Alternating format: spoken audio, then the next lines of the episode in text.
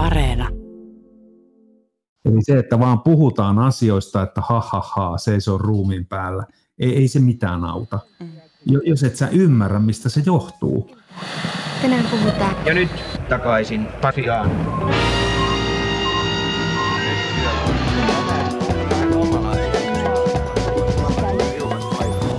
Päivää, että pätkähti. Kuuntelemassa mediatuote on takaisin Pasilaan ja mun nimeni on Toivo Haimi. Ja mä oon Marjukka Mattila. Kiitos, kun oot täällä meidän kanssa aalloilla. Hei, viime jaksosta, eli kun puhuttiin näistä ylioppilaskuntien automaatiojäsenyksistä, niin siitä tuli rutkasti palautetta. Ja heti kärkeen sanotaan tämmöinen oikaisupyyntö, joka tuli METKAn, eli Metropolia ammattikorkeakoulun opiskelijakunnan puheenjohtajalta Essi Lummelta.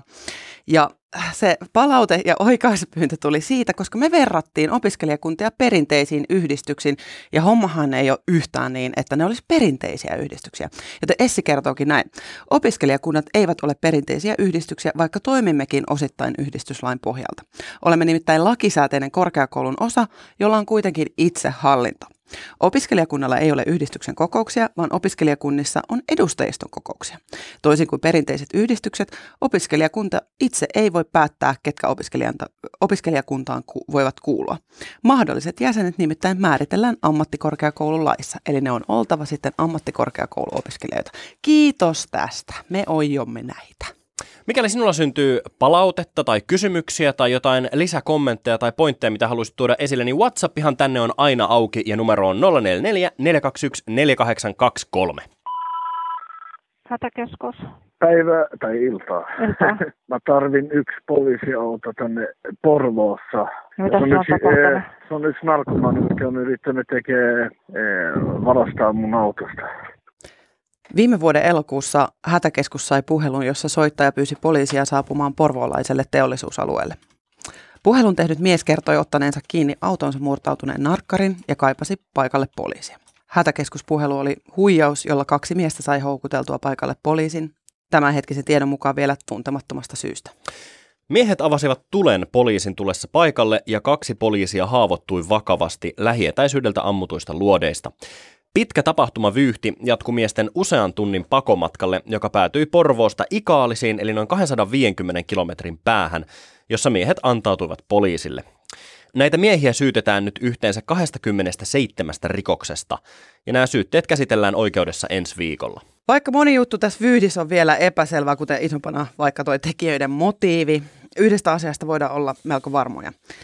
Lähietäisyydeltä ammutut poliisit eivät unohda kohtaamistaan ampujan kanssa koskaan.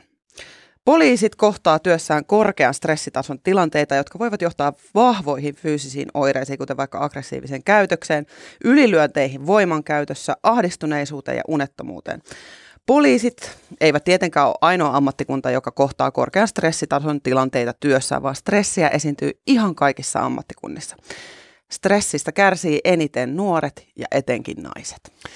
Me haluttiin puhua tänään stressaamisen asiantuntijan kanssa, joka on omassa työssään kokenut korkean stressitason tilanteita, joten me jutellaan filosofian tohtorin, valmentajan, tietokirjailijan ja kaksikymmentä vuotta poliisin valmiusryhmä Karhussa, eli kavereiden kesken Karhuryhmässä työskennelleen poliisin Harri Gustafsbergin kanssa. Terve! Hei, kiva, kun pääsit paikalle. Porvoossa viime vuonna poliisipartio kohtasi tilanteen, jossa he joutuvat lähietäisyydeltä no, ampumisen uhreksi. Harri, miltä tuntuu, kun ammutaan kohti?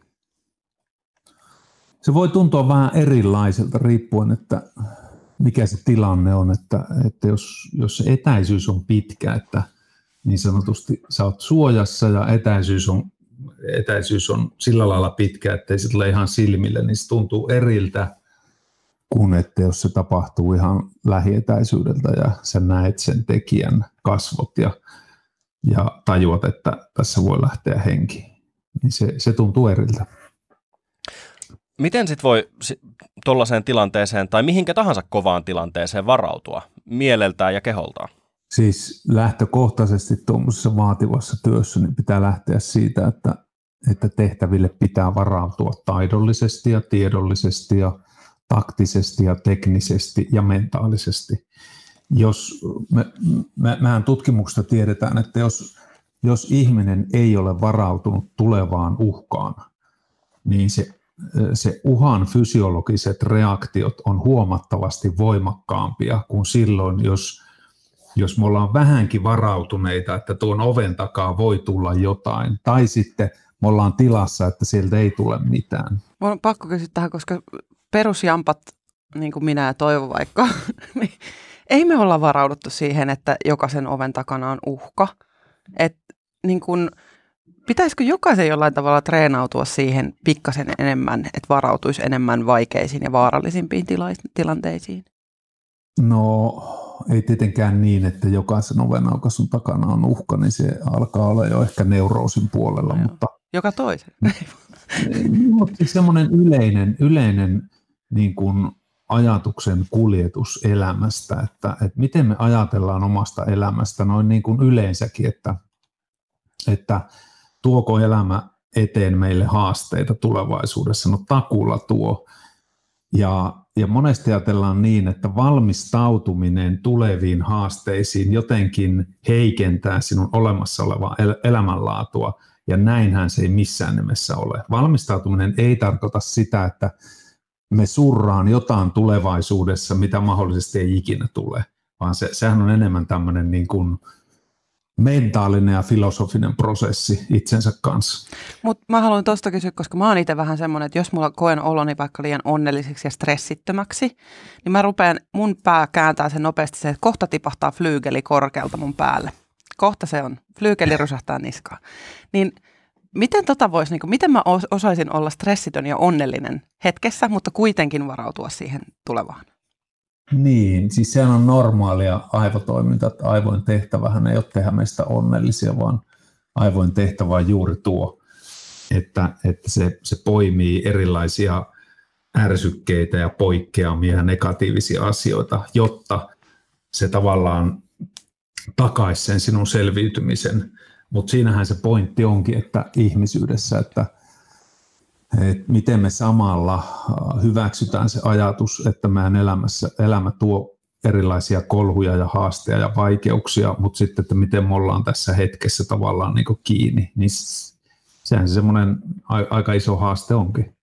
Niin, ja partiolaisten motto on ole valmis, mutta ei älä ole huolissasi. Jo, joo, tuo on hyvä, tuo on hyvä. Tota, silloin kun ollaan kovassa tilanteessa, niin mitä silloin mielen päällä on ja mitä silloin pitäisi olla? No pitäisi olla niin, että, että sitten kun me ollaan oikeasti vaativassa tilanteessa, niin kaikki se kognitiivinen reservi, kaikki se fyysinen reservi, kaikki reservi, mitkä sulla on, tulisi kohdistaa oikeisiin asioihin. Huomio ja tarkkaavaisuus pitäisi kohdistaa oikeisiin asioihin.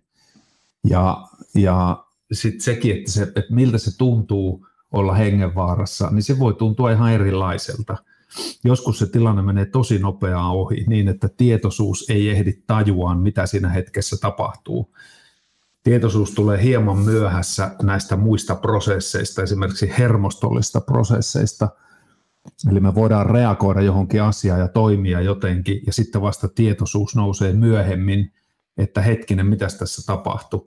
Eli, eli tota, hyvin, hyvin erilaisia, ei, ei ole olemassa yhtä tämmöistä niin kuin mallia, minkä voi sanoa. Ja sen takia, jos puhutaan kokemusasiantuntijuudesta, niin sulla pitää olla kymmeniä ja kymmeniä kokemuksia vastaavista tilanteista, josta, jotta sä voit puhua itsestäsi kokemusasiantuntijana. Onko tämä sen takia, että, tai siis kun esimerkiksi on kuullut jotain juttuja, että vaikka raiskauksen uhrit tai, tai väkivaltaa kokeneet tai jossain onnettomuudessa olet, ei välttämättä muista sitä tilannetta ollenkaan. Onko tämä just, mitä mieli saattaa tehdä? Se menee pimeäksi.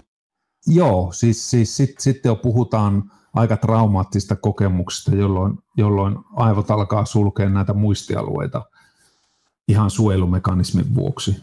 Että, että sit, sitten puhutaan ehkä jo kova, aika kovasta järkytystilasta, että, että, että, että me totaalisesti muistetaan se tapahtuma. Tuo tai, tai aika, ei muisteta sitä. Tuo kuulostaa aika niin kuin silleen, että, että sen stressin ja trauman raja on aika häilyvä. Siinä no siis traumahan on stressiä, mm. se on voimakas stressitila okay. ja, ja positiivinen vireystila, missä meidän kaikki toiminnot parantaa, sekin on stressitila. Mm. Mutta se, että, että se positiivinen vireystila versus negatiivinen kuormitustila ja sitten joka, joka aiheutuu ihan traumaattiseksi tämmöiseksi niin kuin tilaksi, niin se on sama tilaa, mutta vaan eri voima. Se on vähän niin kuin äänenvoimakkuutta väännetään isommalle ja isommalle ja isommalle, mutta mekanismit on samat. Jos me mietitään vaikka, vaikka tämmöisiä arjen tilanteita, niin joku työhaastattelu tai tentti, niin nekin on semmoisia todella stressaavia tilanteita, missä, missä mieli menee niin skarpiksi, kun se vaan voi. Ainakin, mm, joo, että menee se flow-tilaan nä, Näissä tilanteissa niin ainakin pitäisi mielen mennä mm-hmm. niin skarpiksi kuin mahdollista. Ja niiden jälkeen on, on joko semmoinen hyvin autuasolo tai sitten vielä stressaantuneempi, jos se meni ihan penkin alle. Niin näähän on samaa asiaa, että, että, että pitää osata valmistautua mieleltään ja, ja keholtaan myös sellaisiin tilanteisiin, että pystyy suoriutumaan. Olisi sitten tentti tai työharjoittelu tai työhaastattelu tai sitten vaikka ekat treffit. Mm-hmm. Joo, joo, joo just, just näin. Ja, ja tavallaan niin kuin, se, se on mielenkiintoinen, että, me, me, että se, miten me reagoidaan tämmöiseen ilmiselvään uhkaan, että mä näen, että minun edessä on joku, joka, voi, joka, joka tavallaan voi niin kuin, tiedätkö, vaikka, että mä voin menettää henkeni, tässä on konkreettinen uhka. Tai sitten ää, mä istun kotona ja ajattelen jotain muistoa tästä uha, uhasta. Niin tämä on mielenkiintoista, että siinä on eri, itse asiassa pari erilaista neuraalista rataa, miten aivot toimii, mutta se lopputulos, mitä meidän fysiologiassa tapahtuu, on sama. Mm. Tämä on ihmiselle... ihmisyydessä aika hämmentävää, että meillä on siis kyky mennä mielessä ää, tai mennä tai, tai saavuttaa samankaltainen tila fysiologisesti kuin, kuin se todellinen uhka tai sitten se ahdistus ja pelko, mikä voi johtua siitä sitten myöhemmin. Mä, po- poliisit ei tietenkään ole ainoita, mitkä kokee, jotka kokee tällaisia äärimmäisen haastavia ja äärimmäisen stressaavia työtehtäviä. Esimerkiksi opettajat, sairaanhoitajat, lääkärit on vaikka tämän kevään aikana joutunut venymään tosi paljon ja on ottanut tosi isoja työmääriä kantaakseen ja on traumatisoitavia, traumatisoivia tehtäviäkin ollut. Niin mä mietin, että auttaako tällaisessa tilanteessa se yhteinen stressikokemus? Onko se semmoista, mikä heittää bensaa liekkeihin vai... vai voisiko siitä saada, saada jotain voimaa, että kaikki on tavallaan samalla stressitasolla? No, jos puhutaan tästä resilienssikyvystä, eli resilienssikyky on sitä, että miten me vastataan eri haasteisiin ja miten me joustetaan, sopeudutaan ja palaudutaan ja opitaan. Siis se on aika moniulotteinen asia. Se on, se on tämmöinen henkisen suorituskyvyn perusta, niin Yksi, yksi tuota, osatekijä on se sosiaalinen yhteys. Jos sulla on hyvä sosiaalinen yhteys ympärillä, joka vahvistaa sinua, niin, niin se tuo sulle lisää energiaa ja sä kestät enemmän. Jos sulla on, sä koet, että sulla on luottamusta siinä yhteisössä, mutta sitten jos ei ole luottamusta yhteisössä, niin sitten, sitten ne kuormitustekijät tuntuu, tuntuu tota, ää, paljon, paljon vaativammilta ja voimakkaammilta. Kysymyshän on aina vaatimusta ja resurssien suhteesta. Eli, eli mitä tahansa työtä, mitä tehdään yli rajojen ilman palautumista, on, on se vaikka teidän työ. Mm. Että jos sinä kopissa kokeilette olla kaksikymmentäneljä tuntia siis putkeen niin, että te ette syö, ettekä nuku, ettekä juo, niin, niin te kuormitutte. Mm-hmm. Tai että jos me yritetään tehdä haastattelua kaksikymmentäneljä tuntia tässä putkeen, niin me kuormitutaan vaan siitä, että me istutaan paikallaan, tiedätkö? Mitäs sitten, kun, niin kun itse on vähän semmoinen stressari, niin kuin sanoin, että flyykeli rusahtaa niskaan any minute now. Tai sitten verrataan nyt vaikka näihin porvolaisiin poliiseihin, jotka joutuvat tuommoisen korkean stressitason tilanteeseen. Niin kokeeko kaikki ihmiset stressiä samalla tavalla, kun jotkut stressaantuu aika helposti ja pienestä ja joillakin sitten taas tuntuu, että pystyy kästämään ihan järkyttävän paljon ja on vaan silleen lepposasti? Sanotaan niin, että se mekanismi, mit, mit, mitä kehossa ja aivossa ja mielessä tapahtuu, niin se on koko lailla kaikilla sama. Mm. Se on koko lailla kaikilla sama. Tosin on semmoisiakin tutkimuksia, jotka väittää, että miehellä ja naisella on pikkusen eri, eri mekanismi, mutta, mutta tota, ne tutkimukset ei ole kovin, kovin, saanut kovin paljon tämmöistä niin kuin kannatusta tieteellisissä piireissä. Mutta pääsääntöisesti voidaan ajatella, että se mekanismi on sama. Mutta se, että miten, missä se aktivoituu, eli mikä on se piste, missä sinun no, positiivinen vireystaso aktivoituu negatiiviseksi kuormitukseksi, tai milloin sinä tulkitset tilanteen niin uhkaavana, että tämä stressireaktio käynnistyy sinussa, niin siinä on eroja.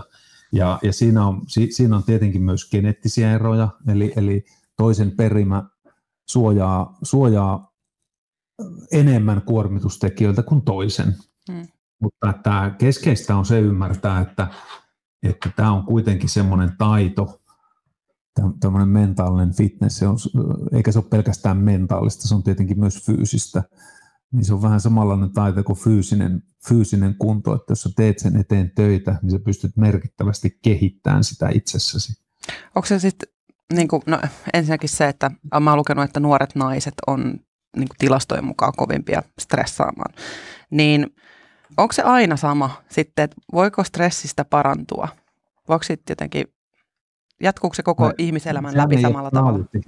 Tämä on tauti, että voiko siitä parantua. Se on siis järjestelmä, joka on meissä. Se antaa meille valtavan edun. Siis stressijärjestelmä on ihmisyydessä oleva järjestelmä, joka, joka on, on, on me, me tarvitaan sitä. Mutta se, että, että me opitaan tanssiin, tanssitaan niin sanotusti sitä, sitä stressiä ja käyttää sitä hyödyksiä ja opitaan hallitseen ja, ja, ja kehittää sitä, niin siinä kai on, siitä kai tässä on kysymys, että, että, että joo, pystyy kyllä. Eli siis oikeastaan mä haluan kysyä, että kun mä kasvan tästä aikuisemmaksi, niin tuleeko mulla olla helpompaa? Ei välttämättä, valitettavasti. Ikä ei itse asiassa kyllä suojaa yksin, eikä kokemukset edes. Valitettavasti näin, että, että jos sä koet elämässäsi rankkoja juttuja, niin välttämättä se ei suojaa. Mutta lohdullista on se, että se suojaa yleisemmin.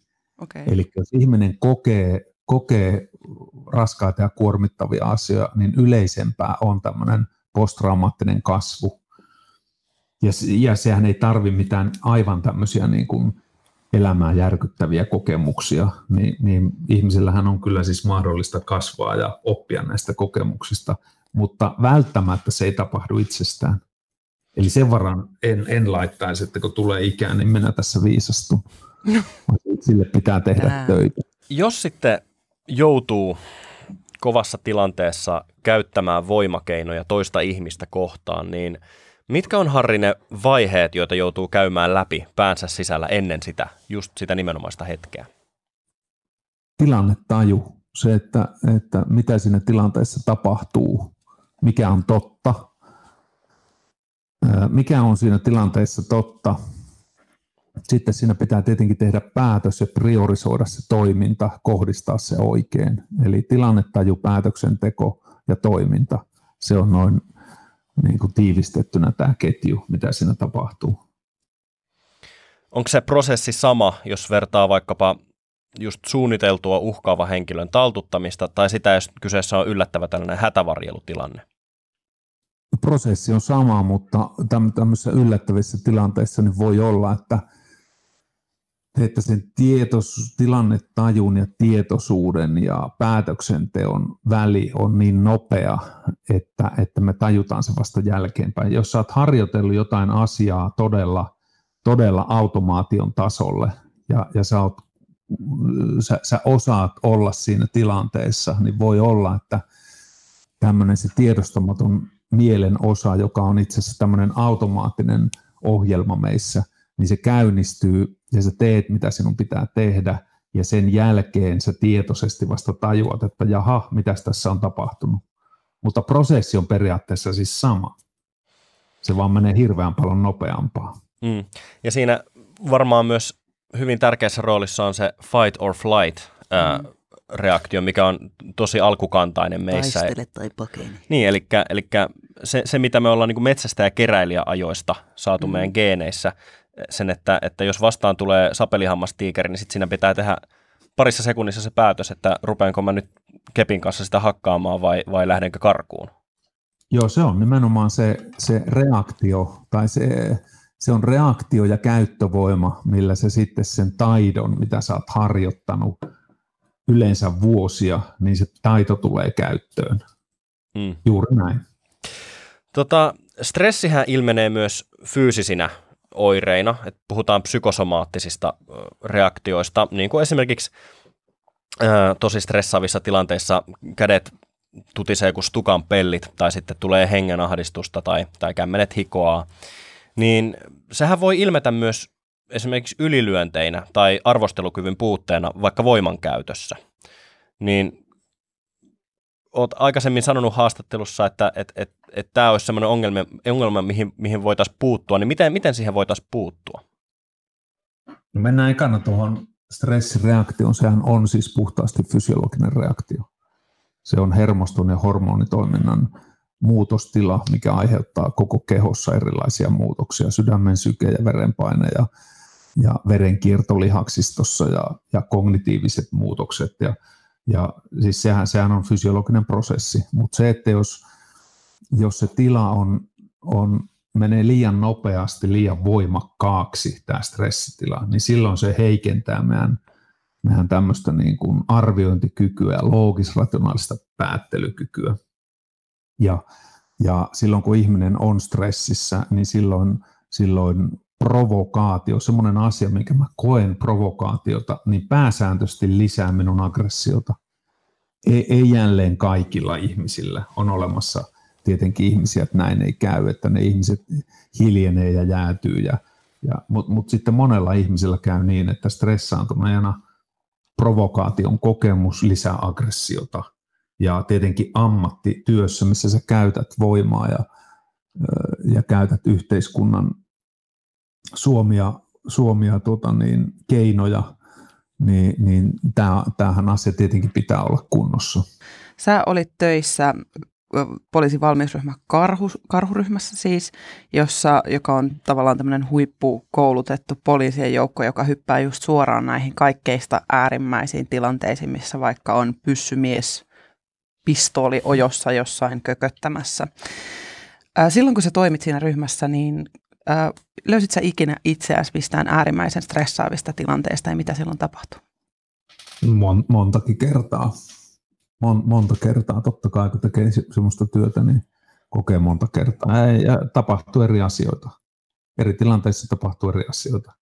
Se ei ole vakio se, se järjestelmä, miten, miten me toimitaan, että esimerkiksi, että jos sä oot nukkunut pari-kolme yötä huonosti ja sulla on vähän muita elämänongelmia ja sä kohtaat tämmöisen niin kuin vaikean tilanteen, niin se vaikea tilanne on vaikeampi käsitellä sillä hetkellä kuin, että jos sä oot täysissä, täysissä voimissa ja kaikki muuten on hyvin.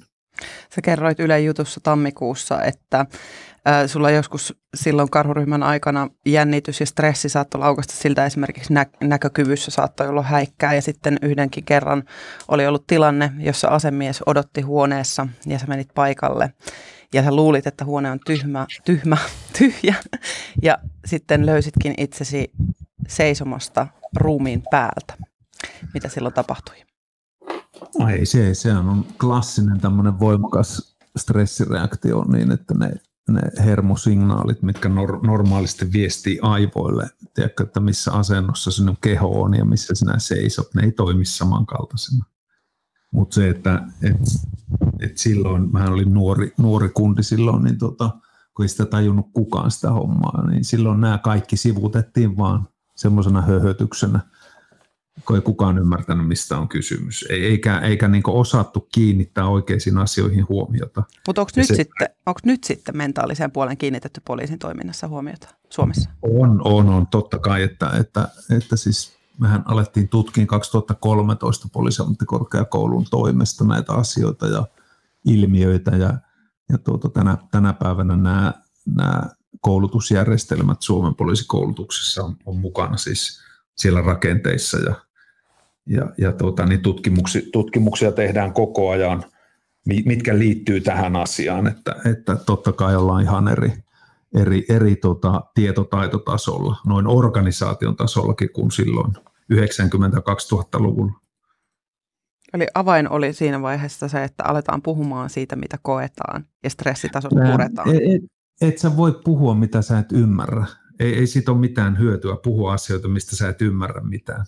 Eli, eli ensinnä pitää tietenkin ymmärtää, että mistä on kysymys, eikö vaan? Mm-hmm. Eli se, että vaan puhutaan asioista, että ha ha ha, seisoo ruumiin päällä, ei, ei se mitään auta. Mm-hmm.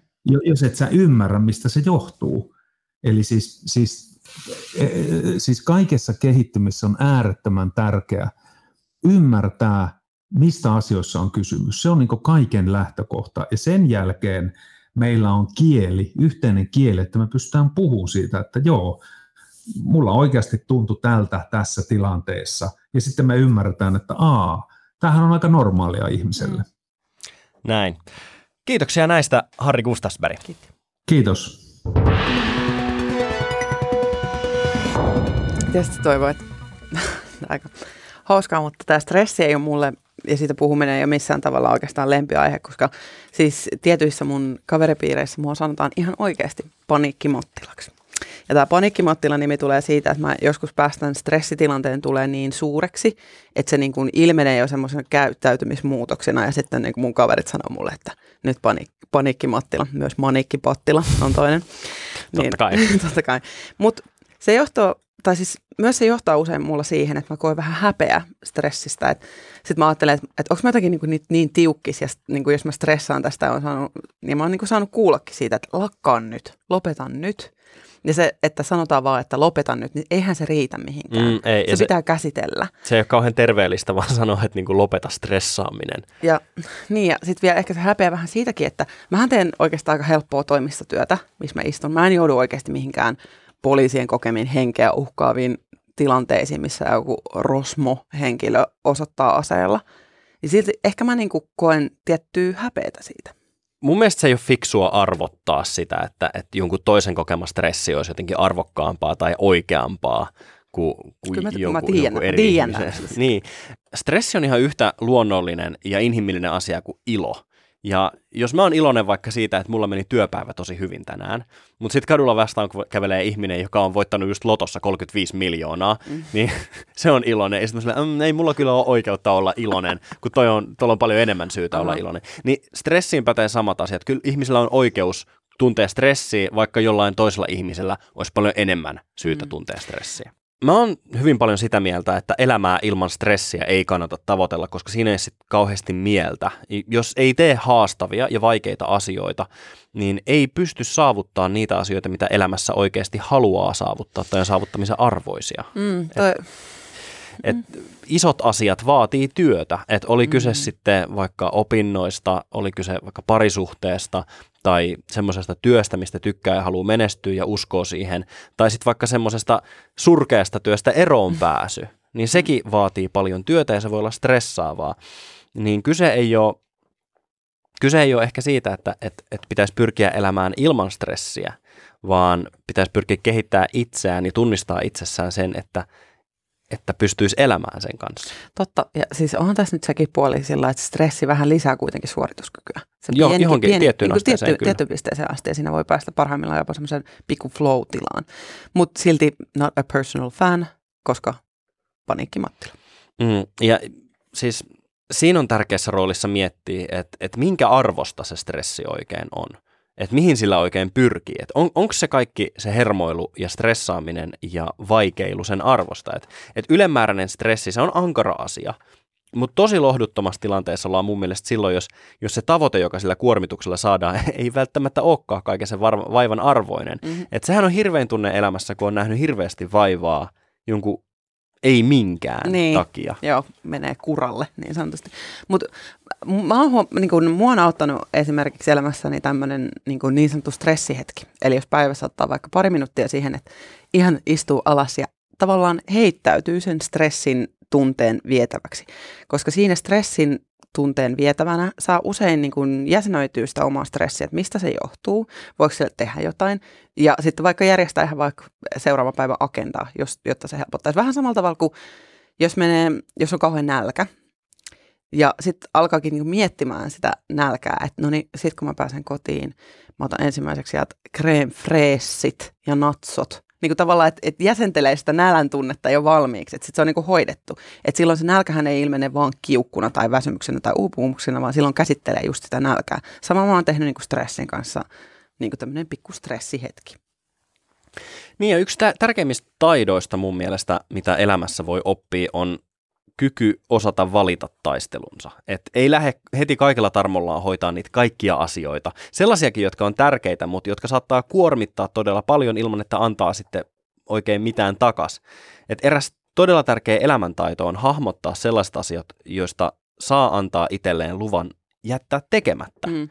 Ja sitten keskittyy täysillä niihin asioihin, jotka on oikeasti sen, sen vaivan ja stressinkin arvoisia. Voisitko, aika hienosti päästiin sieltä. Mieti, että me puhut, lähdettiin tähän hommaan, että Porvoossa ammuttiin kahta poliisia, joka oli vakava korkean stressitason tilanne. Ja erittäin milleniaalisti osattiin viedä se omaan itsiimme mm, ja siitä, miltä meistä tuntuu. Joo, hyvin, hyvin stereotyyppistä. Mutta mut tietenkään me ei voida puhua siitä, että mitä nämä kaksi poliisia on kokenut tai mm-hmm. mitä he on, he on käynyt läpi, eikä me voida tuntea tunteita heidän puolestaan. Ei. He on itse oman elämänsä parhaita asiantuntijoita, mutta me voidaan puhuta, puhua stressistä ää, tai, tai vaikeista kokemuksista yleisellä tasolla. Niin. Ja, ja meidän kokemuksella nimenomaan. Niin. Mutta siitä ei käy kieltäminen, että mä uskon siihen, että se tilanne, jossa nämä kaksi poliisia on ollut, niin se on varmasti semmoinen tilanne, minkä ne muistaa ikuisesti.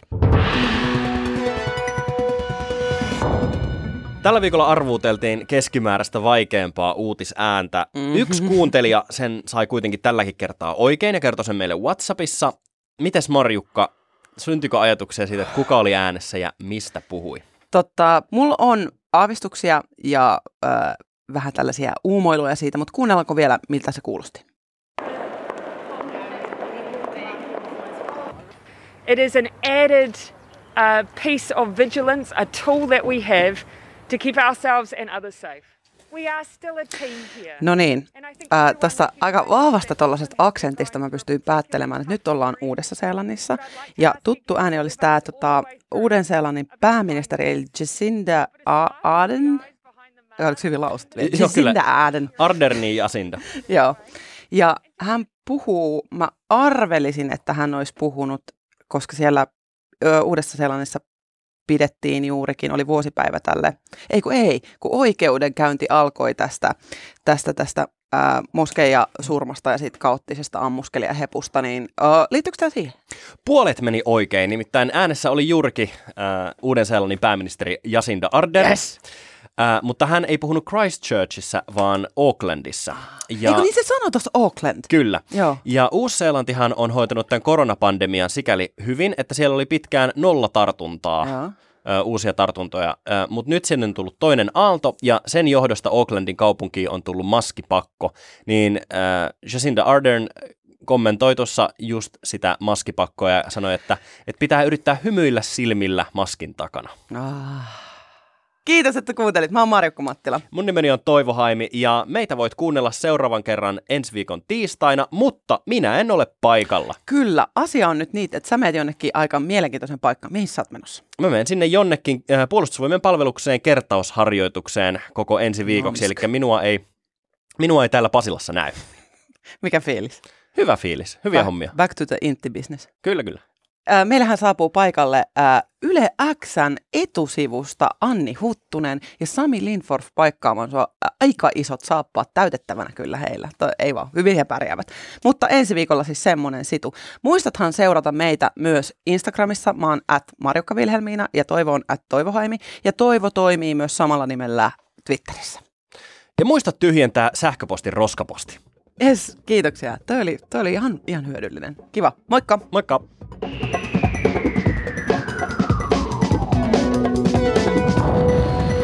Niin, hyvät kunkilijat, minkä opimme tästä?